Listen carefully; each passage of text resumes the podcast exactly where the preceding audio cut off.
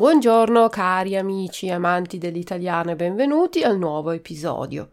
Oggi è venuta a trovarmi la mia amica Anna, voi la conoscete già, sapete che abbiamo fatto già due episodi, abbiamo parlato del Friuli ed è appena tornata da questa bella regione e quindi vogliamo fare una piccola conversazione con lei.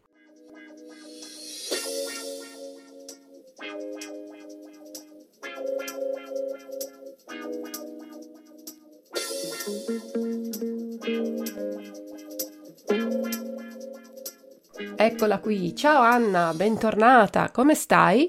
Bene, bene, cara. Sono ritornata ieri e ancora piena di emozioni. E come promesso ti vorrei parlare ancora di alcune città friulane, molto interessanti e bellissime. Ah, dove sei stata di bello questa volta? E sono stata in un sacco di posti meravigliosi e vorrei cominciare a raccontarti di Trieste, la città capoluogo del Friuli ed è strano perché questa è una città più austriaca che italiana. Già quando vedi i grandi palazzi a Trieste, le stradine strette, e quando visiti il borgo teresiano, che è stato costruito come centro commerciale a metà del XVIII secolo dall'imperatrice Maria Teresa, e poi il borgo giuseppino costruito alla fine del XVIII secolo dall'imperatore Giuseppe II, figlio di Maria Teresa, subito ti viene in mente la città di Vienna. La grande cultura dei caffè, tutto questo ricorda molto più Vienna che una città italiana. Sì, sì, già mi immagino questi bellissimi caffè storici. Anche se, Anna, sai, ci sono dei locali storici in molte città italiane. Nella mia Torino, per esempio, si possono fare dei giri della città per visitare questi bellissimi locali storici. Ma è vero, Trieste ricorda molto l'atmosfera viennese. Tornando appunto a Trieste, cosa mi racconti ancora? Ti dicevo, Luisa, perché Trieste ricorda una città austriaca? Non è per caso, no. La città di Trieste è stata in mano austriaca dal 1382 al 1918 ed era per l'Austria il più importante porto per il commercio marittimo.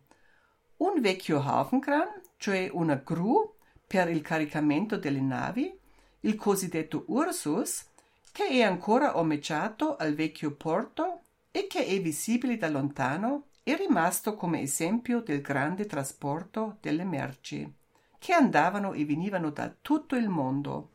Ho sentito che Trieste era a Portofranco. Sì, proprio per questo sono arrivati in città tanti artisti, letterati, commercianti e diverse nuove idee.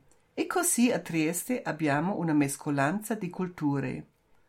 La ricchezza della città si vede anche in Piazza dell'Unità, dove ci erano i grandi mercanti, come le Generali, i Lloyd, oppure nel Palazzo Comunale, simile al Louvre di Parigi, il Grand Hotel Ducchi d'Aosta, Palazzo Strati, che mostra la ricchezza ancora sul tetto. La Piazza dell'Unità è bellissima e si dice che sia la più grande piazza d'Europa. Pensa, Luisa, sembra di essere in un teatro che si apre sul mare. Era il posto rappresentativo della città e qui hanno tenuto importanti discorsi parecchi politici. Nella piazza si trova anche il vecchio Caffè degli Specchi, dove già Reina Maria Rilke e James Joyce bevevano il loro caffè. Qui ancora oggi si possono scegliere tantissimi tipi di caffè diversi e godere della stupenda vista sulla piazza. Sì, sì, è vero, anche io ho gustato un ottimo caffè in questo locale. Ma la dominazione austriaca non è durata per sempre. Nell'anno 1918 sono arrivati i bersaglieri italiani sul molo, che qui si chiama Molo Audace, per unire Trieste all'Italia e sul molo si può vedere un monumento molto bello che ricorda questo avvenimento. Ma fino ad ora ho parlato solo di un parte della città, quella sotto al livello del mare, che ai tempi dei romani era più piccola, come si vede dall'antico anfiteatro romano, che una volta era sul mare e adesso invece è più nel centro della città. E cosa mi dici della parte alta? L'altra parte della città si trova, come hai detto tu, pie- più in alto e si raggiunge con una piccola Zahnradbahn, cioè cremaliera. Ma se quando sei a Trieste hai tempo, prendi questa cremaliera. Ne vale la pena, è molto interessante e vecchia e si può godere del panorama dall'alto e visitare il castello medievale di San Giusto, costruito nel corso di diverse epoche. Sì, l'ho letto, ma dimmi della sua storia. Interessante è che questo castello è stato cominciato già dall'imperatore Federico III nell'anno 1468, mentre i veneziani nel 1508 hanno continuato i lavori ed infine dal 1553 al 1630 gli austriaci hanno finito il castello. Alla fine del XVIII secolo era la residenza del capitano nominato dall'imperatore che controllava la città. Solo per un breve periodo è stato usato per scopi militari. Per esempio, nei mesi di aprile e maggio del 1945 quando i soldati tedeschi hanno usato il castello per nascondersi dalle truppe degli alleati, che poi però sono arrivati e li hanno sconfitti. Qui sopra ci sono anche i resti delle colonne di una basilica del 200, tracce di un centro religioso ai tempi di Romani. Si può visitare il castello? Sì, sì, è aperto e oggi al castello si fanno anche mostre, spettacoli teatrali e concerti. Ma senti, a proposito di castelli, mi viene in mente Miramare. Sì, devi vedere il famoso castello di Miramare, che non è lontano da Trieste. Il castello di Miramare è stato costruito negli anni 1856-60 per il fratello dell'imperatore France- Francesco Giuseppe l'arciduca Ferdinando Massimiliano e sua moglie Charlotte. Il meraviglioso castello è situato su una rocca gigante direttamente sul mare ed è ben visibile già da lontano. Anche l'imperatrice Sissi è stata tante volte al castello per trascorrere qui le vacanze, oppure quando andava in Grecia. Si fermava sempre un po' di giorni al castello, che ha un grande giardino dove si trova ancora oggi la stazione per il treno che portava Sissi al castello. Ah, Sissi era una grande amante del mare. Lo sapevi, Anna, che Sissi si è fatta tatuare un'ancora su una spalla? Ma davvero? Sissi è sempre stata avanti rispetto ai suoi tempi. Ma non solo a Trieste ci sono le tracce del passato austriaco. C'è anche Gorizia, con un castello medievale e Grado, l'isola del sole. Queste due città hanno una lunga tradizione come posti di villeggiatura per i nobili d'Austria. Da non dimenticare le vecchie chiese Sant'Eufemia e Santa Maria delle Grazie e il Battistiero a Grado, che sono tutte e tre del periodo dei patriarchi di Grado, del V secolo. Con l'arrivo dei Longobardi i patriarchi sono fuggiti da Aquileia verso Grado, dove erano più protetti perché l'isola di Grado è circondata dal mare e così difficilmente raggiungibile. E a Grado si può fare una passeggiata sulla diga che nel XVIII secolo era stata costruita contro le mareggiate, che possono essere molto pesanti qui a Grado e oggi è una, una passeggiata molto bella. È sicuramente spettacolare la visita del mare, della sabbia dorata, oppure cenare in un ristorante elegante sul lungomare. Assolutamente sì, Luisa. Ma piano piano arrivo alla fine del mio racconto sul passato di queste zone e passo al presente e a cosa è successo nel periodo più vicino a noi. Parlando del Friuli, non vorrei dimenticare un anno che ha portato ai friulani grande dolore, grande tristezza, ma anche grande solidarietà. Era il 6 maggio 1976, una giornata tranquilla, calda e poi improvvisamente alle ore 20.59 la terra in Friuli ha tremato. Un terremoto misurato sulla scala Richter di 6,5 e con epicentro al nord di Udine ha scosso la terra. In un minuto, soprattutto in zona Gemona, Venzone e Osopo, tutto è stato distrutto. 989 friulani hanno perso la vita, 45.000 hanno perso la casa. Tutto quello che avevano, i ricordi, il loro passato, il lavoro, ma anche il loro futuro, la gioia, tutto spazzato via nel giro di un minuto. Ma i friulani non sarebbero friulani se non cercassero soluzioni per andare avanti. Non si sono persi d'animo e dopo una breve fase di shock hanno cominciato a ricostruire strade, case, stalle e ad organizzare una vita quasi normale. Poi l'11 settembre dello stesso anno ancora due scosse alle ore 18.31 e alle ore 18.40 di intensità 7,5 e 8 sulla scala Richter. E poi ancora il 15 settembre. La terra ha tremato ancora e questa volta con una forza di, di magnitudo 10. La distruzione fu completa e di nuovo 30.000 persone rimasero senza tetto. Tante famiglie dovevano dormire nelle tende e l'inverno era alle porte. Vero è che nel frattempo un'onda di solidarietà è arrivata nella zona, ma è stato soprattutto il carattere Friul- dei friulani, che senza lamentarsi hanno subito cominciato a lavorare, tirandosi su le maniche e lavorando con le loro mani alla ricostruzione della loro, loro città.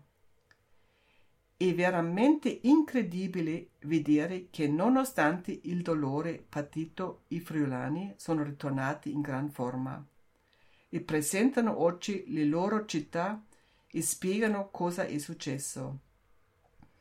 Facendo una passeggiata nel cimitero di Gemona Venzone, per esempio, oppure parlando con la gente o guardando il film documentario nel museo a Gemona, possiamo vedere cosa è successo in quell'anno terribile.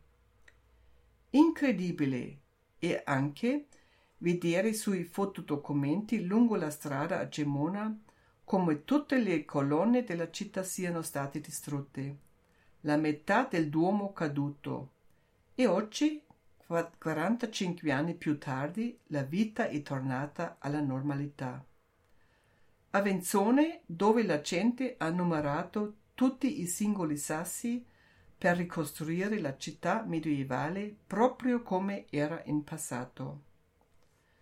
Non si può fare altro che avere un grande rispetto per la gente friulana, che ha superato quei dolori.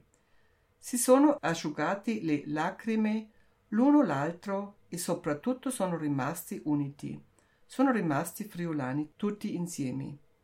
Così se oggi facciamo una passeggiata lungo la vecchia via Bini medievale verso il Duomo a Cemona, oppure se siamo davanti al Duomo o al Palazzo Comunale a Venzone e vediamo questa gente, ricordiamoci che nel 76 forse erano ragazzi di vent'anni, bambini, giovani sicuri e pieni di idee e desideri, ma pochi minuti bastano per cambiare tutto. Vediamo nei loro occhi e sulle loro mani il lavoro degli ultimi 45 anni per ricostruire tutto ciò che ha demolito il terremoto e di questo dobbiamo avere grande rispetto. Che tristezza, poveri friulani. Ma per raccontarti del Friuli non vorrei finire con un tema così triste. Così alla fine ti vorrei parlare ancora di una città dove i sassi hanno un colore particolare e ci fanno vedere che cosa di bello si può fare con sassi colorati. A Spilimbergo si trova la scuola mosaicisti dove si possono ammirare i lavori degli studenti, che vengono qui da tutto il mondo e che fanno vedere come eseguono le loro opere. Un lavoro sempre più raro, ma che a Spilimbergo viene proseguito e tramandato. C'è una grande mostra corti- nel cortile e nei corridoi della scuola dove si possono vedere le creazioni degli studenti. Le opere sono varie, sculture, quadri, pezzi moderni e antichi, tutti di grande valore, ma bisogna andarci e vederlo con i propri occhi. Fare un mosaico ha una lunga tradizione in Friuli. E i mosaici friulani si trovano in tutto il mondo, nelle numerose chiese, nei palazzi arabi, molto spesso in Friuli, ma anche a Venezia e perfino al Ground Zero a New York. Che interessante, Anna. Sai anche qualcosa della storia di questa città? La città di Spilimbergo è situata un po' più in alto rispetto al fiume Tagliamento ed è veramente meravigliosa. La città è di epoca romana e da qui partiva una strada che attraversava il fiume per andare in Germania.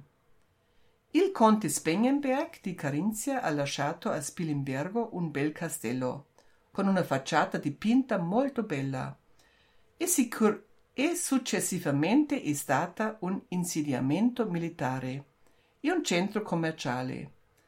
La città viene poi ampliata grazie all'arrivo di Lombardi, Toscani ed Ebrei e nel 1284 si costruisce il Duomo, uno dei monumenti romanico-gotici più importanti del Friuli. Se sei in città, sicuramente troverai molte cose belle da visitare. Cerca un bel posto per riposare e leggi la storia della città. Sicuramente troverai anche il piccolo negozio dove si fanno e vendono bellissimi souvenir, chiaramente tutto fatto con mosaici. Che bello! Mi viene proprio voglia di partire per visitare questa parte del Friuli. E poi, per finire in allegria, ancora un consiglio speciale per te e per i nostri cari ascoltatori. Se siete in Friuli non dovete perdere un evento folcloristico. I bei costumi, le canzoni e la musica tradizionale friulana, che sono davvero qualcosa per l'anima.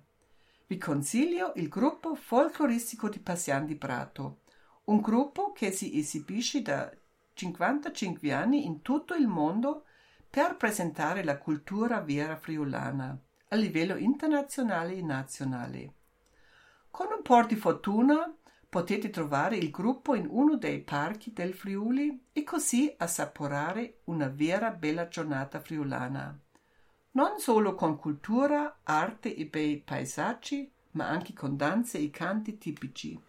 Allora, come vedo, dal nord al sud, dall'est all'ovest, il Friuli è una regione meravigliosa che offre tantissimo a livello culturale e paesaggistico, con gente simpatica e affettuosa. Non ci resta che partire alla sua scoperta. E visitare tutto in relax, vedere le belle città ed il mare molto pulito, godere del buon vino e della custi- cucina gustosissima. E poi di sicuro ritornerete sempre molto volentieri come me. Ci sono ancora tantissimi altri posti meravigliosi. Anche le montagne sono delle vere e proprie perle con grandi tradizioni. Tanti piccolissimi laghi azzurri come il lago Cornino, zone naturalistiche come la Fagagna, oppure la laguna di Grado o Marano Lagunare, non lontana da Trieste, la piccola Muccia il comune, più al sud della regione. È veramente impossibile raccontare tutto. Mi verrebbero in mente ancora tantissimi posti da visitare, ma per adesso basta così. Penso di avervi già dato molte idee per un bellissimo soggiorno in Friuli. Ma certo, Anna, è stato interessantissimo il tuo racconto. Grazie mille per i tuoi consigli e torna a trovarmi quando vuoi. Grazie a te, Luisa, e mandi mandi a te e ai tuoi ai tu e a tutti gli ascoltatori. In nome del Friuli, benvenuti a Friul. Ciao Anna e a presto. Come avete sentito, Anna è entusiasta del Friuli e spero che questo episodio sia stato interessante anche per voi. Grazie mille per l'ascolto e a presto. Ciao ciao anche da me, da Luisa. Ciao!